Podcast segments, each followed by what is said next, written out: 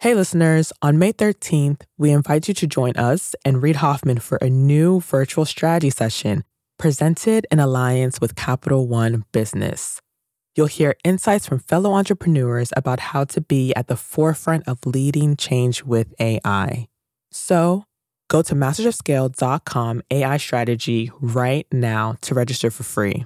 Again, that's mastersofscale.com AI strategy. Looking forward to seeing you there.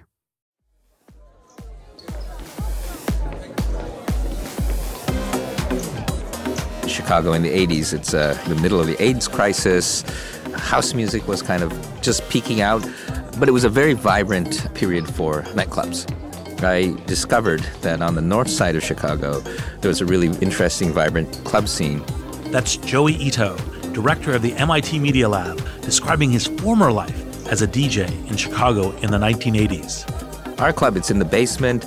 They used to put sawdust on the floor because it would get pretty grummy. That vibrant and grimy nightlife scene was very different from where Joi spent his daylight hours. I was studying physics at University of Chicago, which was, I wouldn't call it a monoculture, but a lot of people with very similar values, very focused and intent on getting a good education, competing with each other. The contrast couldn't have been starker. Despite its intellectual pretensions to openness, the university felt like a world closed off to new ideas. But the nightclubs felt like a constant, vibrant culture clash of people, styles, and values, an open house that anyone could enter. And they did.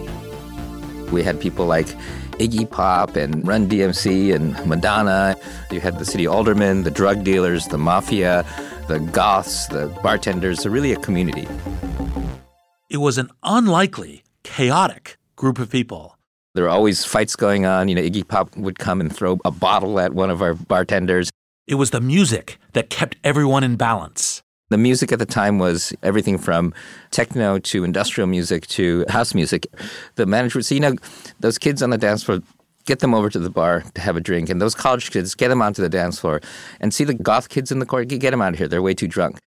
As a DJ, it usually fell on Joi to get the people to do what the manager wanted. Want the hip hop kids off the dance floor? Play something by The Cure. Want the house fiends to pick up the pace? Put on Farley, Jackmaster Funk. Want to ruin everyone's night?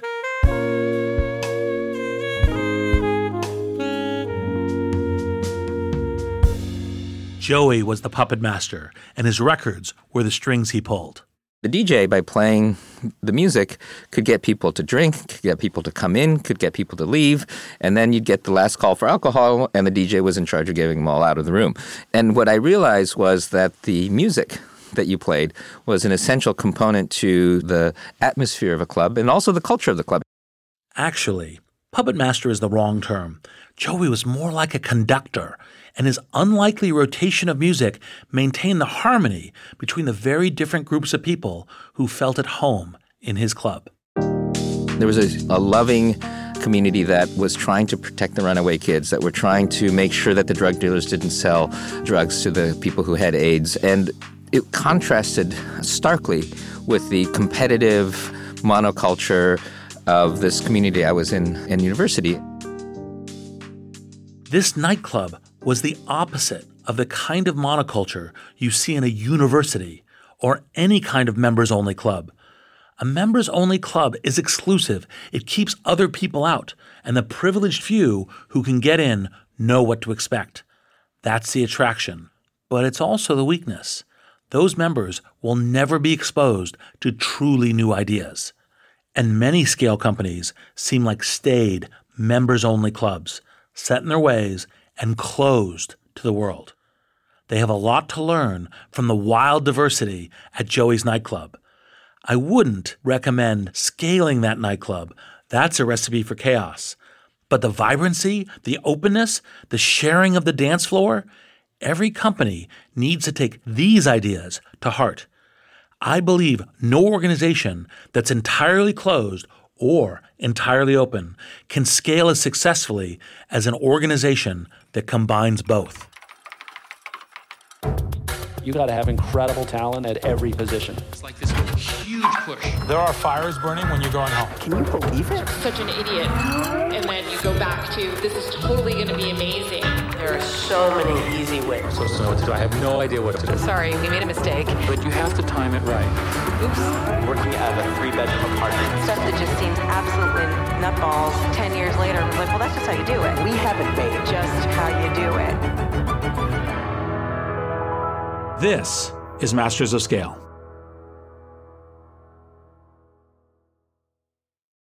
We'll start the show in a moment after a word from our premier brand partner, Capital One Business. I woke up in the middle of the night because I had this nightmare that we were front page news that we've done the stupidest mistake of our life by making this pivot. That's Aparna Saran, Chief Marketing Officer for Capital One Business, and she's recalling a moment from her previous position at Capital One when she was heading up a team designing a new business card. We had just made the decision to go all in and sunset the prior version of the product, which was honestly the cash cow for our business. When we made that decision within a senior leadership meeting, as someone who had been on the journey to build this out for five plus years, it was really exciting. But by the time the weekend hit, I started to feel the responsibility and the pressure. We are taking this big bet on something that I've built. Perhaps you've been there. You've made a pivotal decision, and then panic sets in. How would Aparna calm her butterflies and steer her team through this pivot? We'll find out later in the show. It's all part of the Refocus Playbook, a special series where Capital One Business highlights stories of business owners and leaders using one of Reid's theories of entrepreneurship. Today's Playbook Insight have multiple Plan Bs.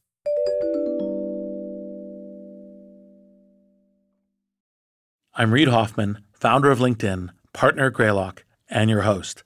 And I believe no organization that's entirely closed or entirely open can scale as successfully as an organization that combines both. Many organizations, businesses, government agencies, universities are essentially closed, top down, hierarchical, members only. Speak out of turn, and you'll be asked to leave. You have to be part of the in crowd to contribute. However, in organizations and communities that are open, there is no in crowd. Anyone can join and contribute. Ideas are judged on their merit. Think of open competitions, open source code, or even the proverbial town square. Openness always invites a bit of chaos. You run the risk of losing control, but it's a risk well worth taking. Because openness also breeds innovation. New points of view can surface from anywhere and bring novel solutions to problems. Knowing precisely which aspects of your organization should be open and which should be closed, and to what degree, will set you on a path to rapid scale. I wanted to speak with Joi Ito about this because Joi has been instrumental in the growth of my own ideas about networks and openness. Joi is an entrepreneur, investor, and theorizer who spent much of his career championing radically open systems, from Creative Commons to cybercurrency. Joi also railed against established, top down institutions, from governments to banks to universities. Six years ago, Joi accepted a role inside one of these famously closed universities. As director of the famed MIT Media Lab, Joi's evolved from a staunch believer in radically open communities to a nuanced advocate for bringing openness to previously closed organizations. Joi and I come at the idea of openness from different angles, but both our approaches aim to drive innovation at scale and involve many, many people along the way. The way that I normally introduce Joi is college dropout, director of the MIT Media Lab. It's a quick way to help people begin to understand him. I dropped out of college three times. Well, actually, I dropped out of college twice in a doctorate PhD program once. It felt like there was more I could learn online than I could learn in an academic program. Joi dropped out to become immersed in that nightclub community. It was not the first radically open community that Joi had become involved in. As a high school student back in Tokyo, Joi had worked in his father's research lab. It gave him access to computers and the early internet. At night, I would program video games and also break copy protection on software on the Apple computer. Yes, you heard him right. Joi's teenage years were spent breaking copyright on software. But the thing that really excited Joi about these new technologies were the communities that were forming around them. Online bulletin boards were just emerging, and people from across the world engaged in conversations they could never have in their everyday lives with people in other countries of higher social status. These communities cut through hierarchy, they flattened the playing field. And it's fair to say that not everyone appreciated that. Joi tested this newfound access in his Tokyo high school. Once I got into the university networks, I realized that you know a lot of these professors who wrote the textbooks that we were using would answer email if you said, "Yo, I'm a high school kid in Japan and I just read your textbook and I have a question about this thing." And my physics teacher hated it because I would come in and say, "Well, but I talked to the author of the book and he says you're wrong." And so I got a C in physics. He may have barely scraped through his physics class, but Joi took a lot of lessons from those open online communities. After fully immersing himself in Chicago's club scene, Joi returned to Tokyo to open a nightclub of his own. But technology kept creeping back in. And you go to Tokyo, but then you start thinking, okay, I should maybe think about the technology business. Mm-hmm. What led you to start thinking startups, venture capital? Mm-hmm. What what led you into that direction? And I want to just establish for the record that I am not even close to the level of strategic that you are. Um, I just kind of stumble around, you know, and so geniusly I, stumble around. Yes. well, I, am aware of my opportunities. Yes. I just don't plan them. Um, and so I went back to Japan, had a nightclub, was doing events, was interested in media. So I was working for NHK, the broadcasting company, and was just kind of running around. And I and I did computer networks, but just out of curiosity. Joi's curiosity and his open collaborative network of like minded tech pioneers meant he soon had skills that were in great demand, particularly from big companies finding their way in the new frontier of the internet. Joi would need to speak the language of business if he was going to work with these top down, prestige driven organizations. He set up a consulting practice. I didn't know how to run a company, but I set it up anyway. And at the time, I remember going to negotiate, you know, office lease, and they said, "Well, you know, what about the security deposit and how did it?" And like, I'm gonna have to talk to my lawyer. And I was like, "Mom, what is a security deposit?" Joi may not have understood the fine details of office leasing, but he and his hacker friends were landing contracts with big clients like IBM and Sun Microsystems. Their open community had accelerated their learning, and they're among the few people with the skills that the big institutions needed. Another company they worked with was a fledgling internet listing site called Yahoo. Joi and his team offered to set up Yahoo's Japan service. And we went over, and you know, people were like sleeping under the desks, and and I got a deal. It was a, a verbal commitment that I would get fifty percent of Yahoo Japan in exchange for setting it up, doing the servers. Joi told his friend, SoftBank founder Masayoshi Son, about this verbal commitment with Yahoo. And I was telling him about, oh wow, there's this Yahoo thing. It's really cool. And this is when I learned about sort of Masa's style. He was like, he immediately flew to California and said to Yahoo, "We're going to invest in your company." And if you don't let us invest, we'll invest in a competitor. And I don't know if there were any competitors. And he came back to Japan and said to me and my gang, Well, you're clearly not going to get 50% of Japan. We're going to fund it, but we'll give you 1%. Hearing Joi tell this story, you might believe Masa style consists of winning at any cost. But Masa may have also realized that Joi would have trouble making the Yahoo deal work on his own. Joi knew how to build a nightclub community, and he knew how to forge a loose alliance between brilliant hackers with big ideas. But he also needed his mom's advice on a security deposit. The fact that he was satisfied with a verbal agreement from Yahoo underlined this naivete, as did Joi's next move with Masa. And I looked at them and said, You guys are a bunch of software distributors you don't have any technical people. How are you going to build this thing? He says, well, you guys can build it. And I said, okay, well, screw your 1%. I want, I think, I remember what it was, like $20,000. And he was like, okay, fine. And so we, we built the first Yahoo Japan beta server. took us a long time to get paid, which was annoying. But then Yahoo made a ton of money. That missed opportunity taught Joi at least two lessons about working within the established hierarchy of large, closed organizations. I realized later I should have taken the 1%. But I also realized that without capital and without the ability to execute at a corporate level, I'd just be that kid with the ideas.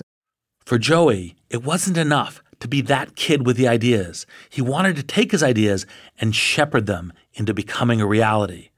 The best way to do that?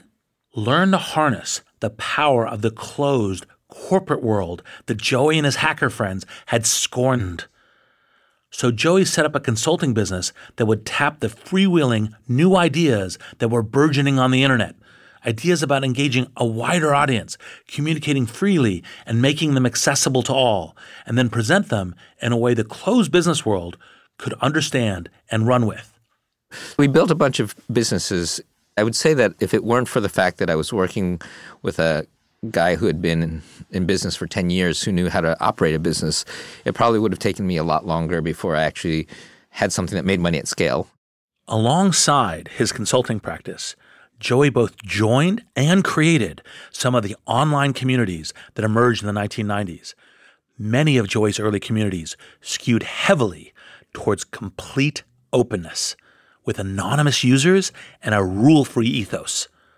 Joi thrived in this kind of chaos, but even he experienced the downside. First of all, it started with a mailing list called NetSurf, where we would all share our links about interesting websites that we'd found. And at some point, some slightly troll like people were hanging out on the mailing list. And I said, You know, you guys, this is like my living room. Get out of here. Don't behave like that. They said, This isn't your living room. And I said, But it's on my server. They don't care. This is a public space. I can say what I want. And I thought, Well, that's kind of weird because I've created it, I'm running it. But all right, fine, whatever. You know, I've lost control of this mailing list. So to escape the trolls, Joi set up a channel on Internet Relay Chat, or IRC a network of servers that allowed users to chat in real time.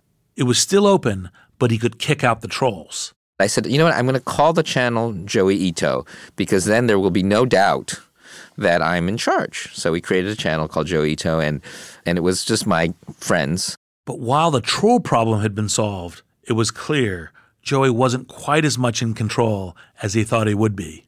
But I remember a time when somebody came into the chat room and said, "So what does Joi Ito think?" And I said, "Well, I think that uh, no, not you, the channel." And so then I realized that you know, even if you name the thing your name, it's still not your place. What Joi learned was a classic lesson of the limits of radical openness. When you create a very open, lawless system, you foster open conversations, but you also create a safe place for trolls, people who act in bad faith to disrupt a system and drive others away from using it. It's a phenomena that almost every open platform grapples with today, from social media channels to Wikipedia. But the trolls on the Joi Ito chat room didn't deter the real Joi Ito from his love of all things open. He saw the risk of opening up. People will express their own views. You may lose control of the conversation, but he also saw huge benefits innovation, inclusiveness, the wisdom of crowds and we'll hear how Joi leaned into the movement toward open platforms right after the break.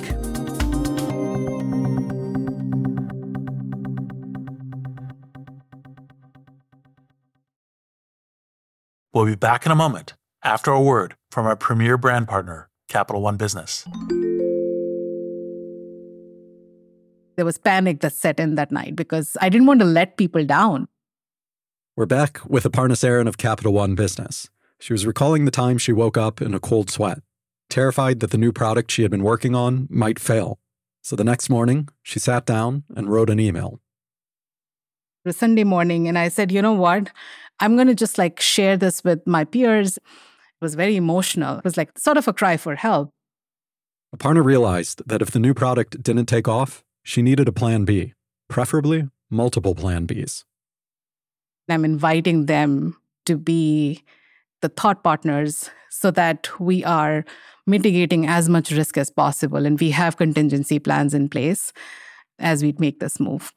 you write something like this and your heart is pounding. Should I send this? It was a super vulnerable moment for me. But then I was like, I'm going to just send this. Like, what's the worst that'll happen? It can't be worse than being on the front page of the newspaper. So she held her breath and hit send. What happened next would surprise even her. We'll hear about that later in the show. It's all part of Capital One Business's Spotlight on Business Leaders, following Reid's Refocus Playbook.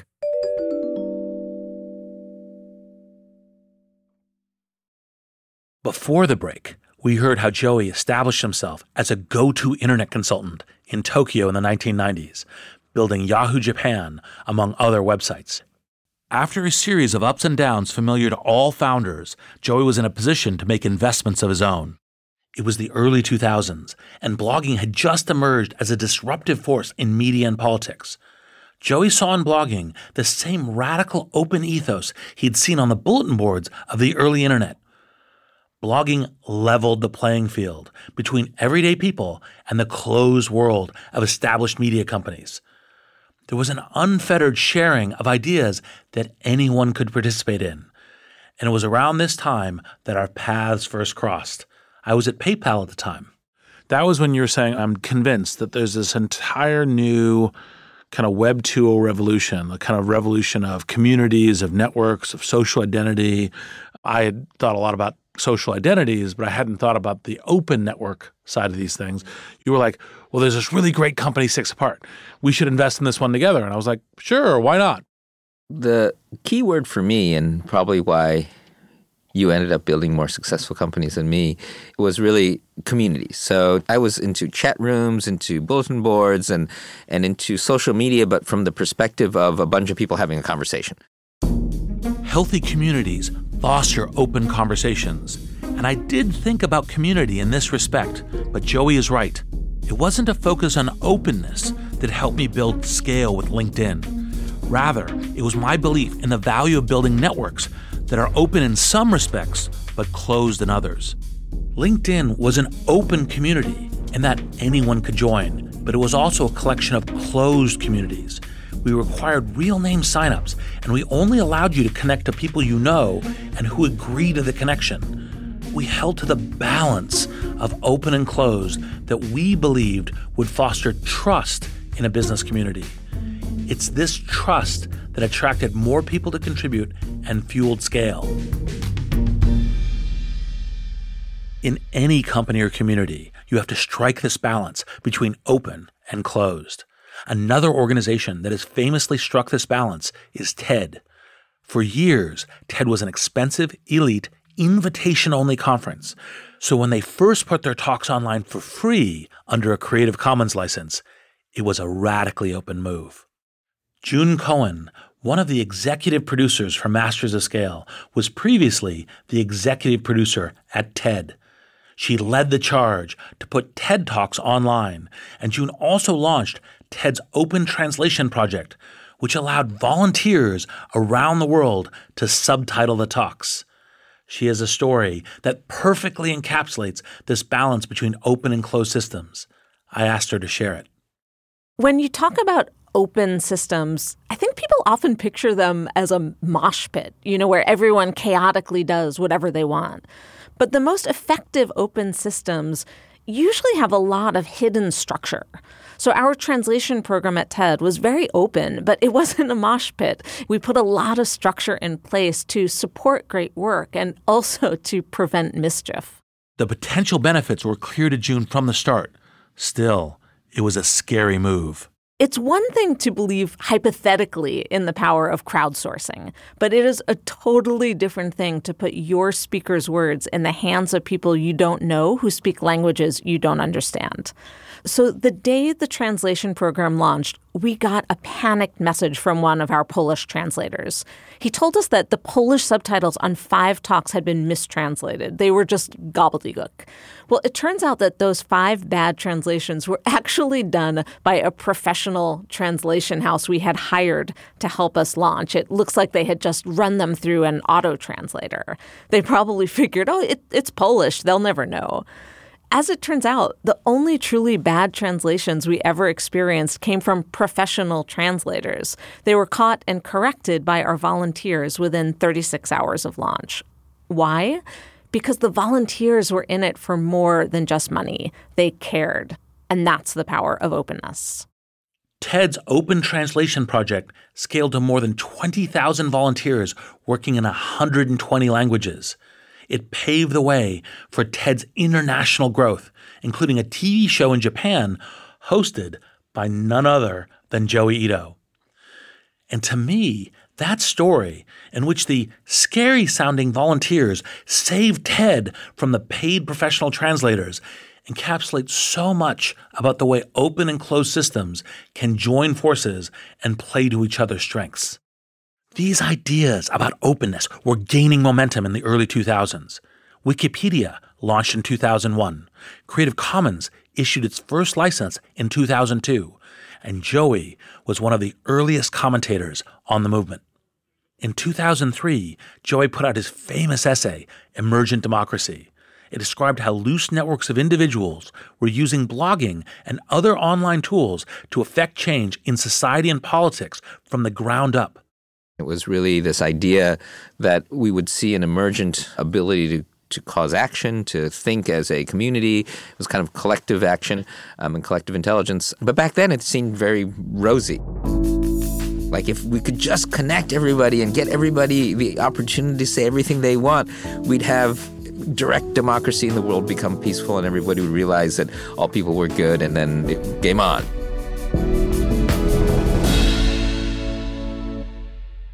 Joi saw the evidence all around him for the benefits of collective action and direct democracy, and he became a champion of all things open. He joined the boards of Creative Commons, the Mozilla Foundation, and the Open Source Initiative.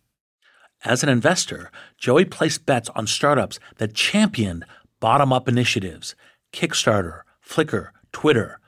You can probably see why Joi's path and mine kept crossing we co invested in a number of companies and we agreed in the opportunity of open platforms. But we had a fundamental disagreement because I believed the biggest opportunity lay with closed networks, or mostly closed networks, ones that required a real identity and connected you only to people you know.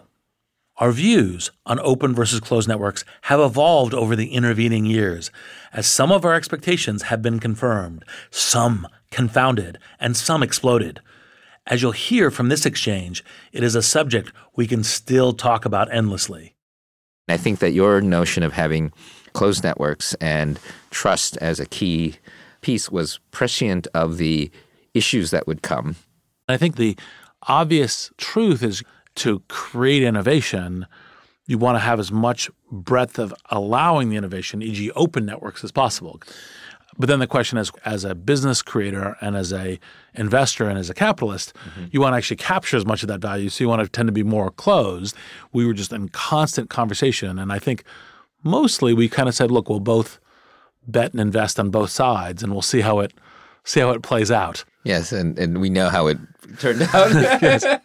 Well, the, the, the tightly uh, bound networks uh, yeah. had a faster growth towards uh, equity value, although may be impossible without the open systems. I think the open protocol lowered the barrier to competition, first of all, and allowed a kind of scaling. Well, you wouldn't have been able to create those new companies without having the platform be sufficiently open that they could all go create. So, yeah.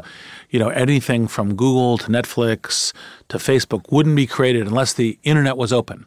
That's and, right. and so you need that baseline open system mm-hmm. to create all that value, which is the value of the open systems. One of the reasons we still talk about this is because the dynamic between open and closed systems is constantly shifting. Open systems are great for idea generation and evolution. But if you're going to scale rapidly any of these ideas, a closed system, or at least tight rules, often works best. And the organizations that stand to gain the most by embracing some openness are those that are traditionally and staunchly closed corporations, universities, government agencies. So, what happens if you're working in one of these closed systems? How can your company harness the power of radical openness without descending into a disorganized free for all? An expert in this area is Megan Smith. Megan was Chief Technology Officer for the White House under President Obama.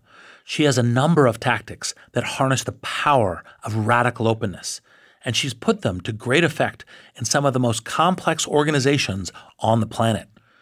One innovation close to her heart is the Solution Summit she helped plan for the United Nations. The summit aims to unearth solutions for the UN's Sustainable Development Goals. And so we said, what if we just put up a web page and say, World, what do you already have that solves these goals that's either working now or promising? And so we posted that on the UN site, and then we blasted an email pointing at it through lots of ministries of science and technology and through all the fellows, like Ashoka Fellow, TED Fellow, all our colleagues, and out went the word. And in came 800 submissions from 100 countries in two weeks. The results that came from opening up this traditionally closed system were astounding. And we saw extraordinary things a team flying drones to plant a billion trees a year, a team teaching law in prison in Uganda because thousands of people had gone to jail with no representation. Now, lots of people, in fact, thousands are getting themselves out of jail. There's a guy named Ben O'Hora who's building a floating fab lab in the Amazon. We have 400 indigenous tribes, that come indigenous people, who are there with their incredible capabilities around bio information and, and indigenous knowledge that could merge together with you know modern machine tools and, and capabilities. And the only rules were we want breadth of ideas and we want breadth of humans because the world is full of lots of talent. And so we got that. It was Megan Smith who invited Joi to apply for the position he now holds, the director of the MIT Media Lab. The Media Lab was founded in 1985 by Nicholas Negroponte, and for decades, the lab has been a hub of cross disciplinary innovation. The Media Lab also has an unusually close relationship with the corporate and startup worlds, which means that MIT born innovations frequently make their way into the hands of consumers. Technologically, it was right up Joi's alley. I didn't know anything about the Media Lab, and I really had no intention of ever of being in an academic institution. But I came here to do an interview, and we spent two days just meeting students and faculty and staff. And it turned out to be still probably the most interesting two day series of conversations I ever had. And I said, if I can hang out with these people every day, I'll do anything to do that. This was the kind of institution Joi could fully embrace a place that described its work as anti disciplinary, was always going to appeal to Joi. It was almost like coming home. Just like the clubbers in Chicago or the voices from far flung corners of the globe in those early days of internet bulletin boards, the Media Lab was a community of open voices freely sharing ideas. How much did you see in that first two days in the Media Lab that it reminded you of the DJ dance floor? So that's really an interesting question because I thought of the parallels. Actually, the reason I dropped out of college to go to the dance floor was because I love the community. And this is a community I want to be in. This is the lost tribe that I've been looking for. And if it means doing operational stuff that I never really thought was my forte, um, fine. The Media Lab melded the powers of the closed institution with the powers of an open network. But Joi wanted to make the Media Lab even more open. He wanted to crack a door and bring the world in. I realized coming from the internet that there are people doing cool stuff all over the place. TED was publishing their videos all over the place. And so it was very counterintuitive to me to have something be closed. So it felt like a computer that wasn't connected to the internet.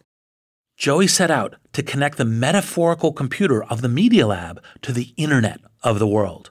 He knew that any closed organization would run the risk of stagnation. So Joi started stirring things up at the Media Lab with a series of open programs, including open competitions, open classes, and an advisory council and director's fellows program that brings outside voices regularly into the lab instead of just being a closed community, trying to make it an open community was one of my areas of focus. A lot of that also is about a culture change in the lab. But I think, you know, the students already had that intuition, right? And I think they were already kind of breaking the rules and posting stuff onto YouTube. So a lot of it was just unlocking stuff that just wanted to happen. Joi was taking his philosophy of radical openness and supercharging what it could do by harnessing the power of a top down institution. The irony isn't lost on him. You said to me, I remember this conversation. We said, "You know, my career is my career is breaking monopolies." Right, like is, is kind of going up against the monopolies because the telcos actually didn't want an internet. They wanted a no, no, no, like we control everything and you pay us for it versus permissionless innovation. We were fighting against some pretty awful institutions like the telcos, who were, to me, trying to prevent this dream of open access to everyone at low cost. This tension between the radically open and the radically closed does not need to be a zero sum game.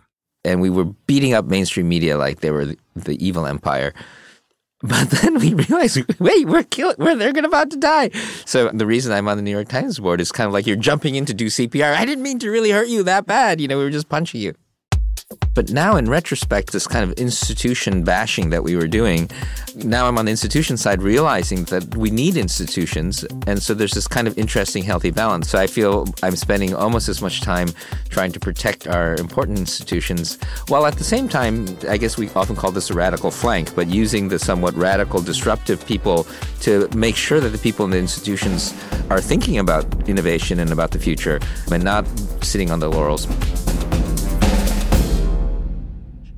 Getting the open close balance right is the key challenge, and it is different for each specific situation.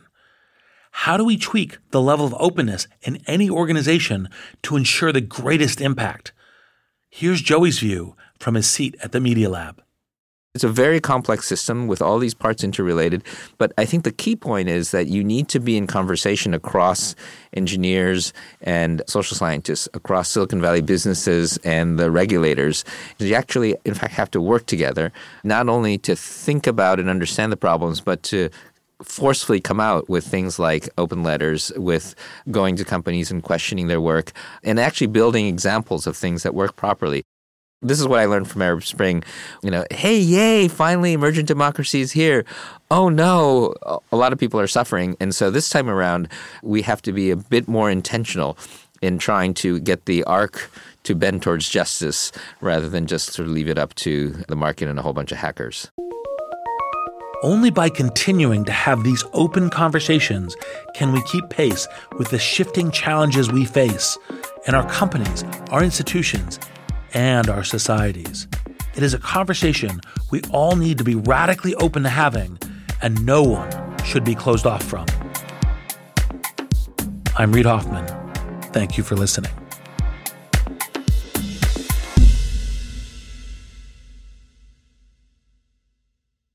And now, a final word from our brand partner, Capital One Business. Throughout the day, text messages and emails kept pouring in. Whatever you need, just let us know. We're back one more time with Aparna Saran of Capital One Business. She was telling us about a Sunday morning email she fired off in a moment of panic. Minutes later, her inbox was overflowing, and the support she found wasn't just emotional, it was practical.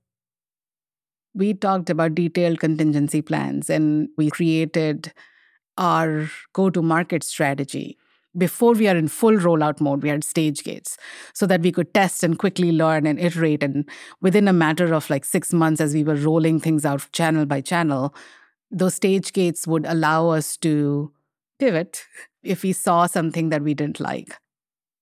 That day, Aparna learned a lesson that stayed with her.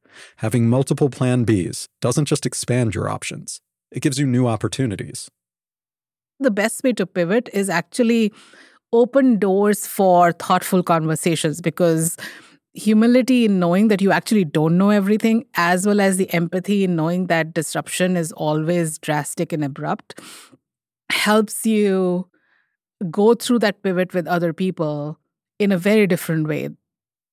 Capital One Business is proud to support entrepreneurs and leaders working to scale their impact, from Fortune 500s to first time business owners. For more resources to help drive your business forward, visit CapitalOne.com slash Business Hub. That's CapitalOne.com slash Business Hub. Masters of Scale is a Wait What original. The show is recorded on site in California and produced at the studio inside SY Partners in New York. Our executive producers are June Cohen and Deron Triff. Our producers are Chris McLeod, Adam Skuse, Jenny Cataldo, Dan Kedmi, Jordan McLeod, and Ben Manila. Our supervising producer is Jay Punjabi. Original music by Allison Leighton Brown. Sound design, mixing, and mastering by Brian Pugh. Special thanks to Chris Shea, Bob Safian, Elisa Schreiber, David Sanford, Saida Sepieva, Christina Gonzalez, Sarah Sandman, and Lauren Passell. Visit mastersofscale.com to find a transcript for this episode and be sure to subscribe to our email newsletter.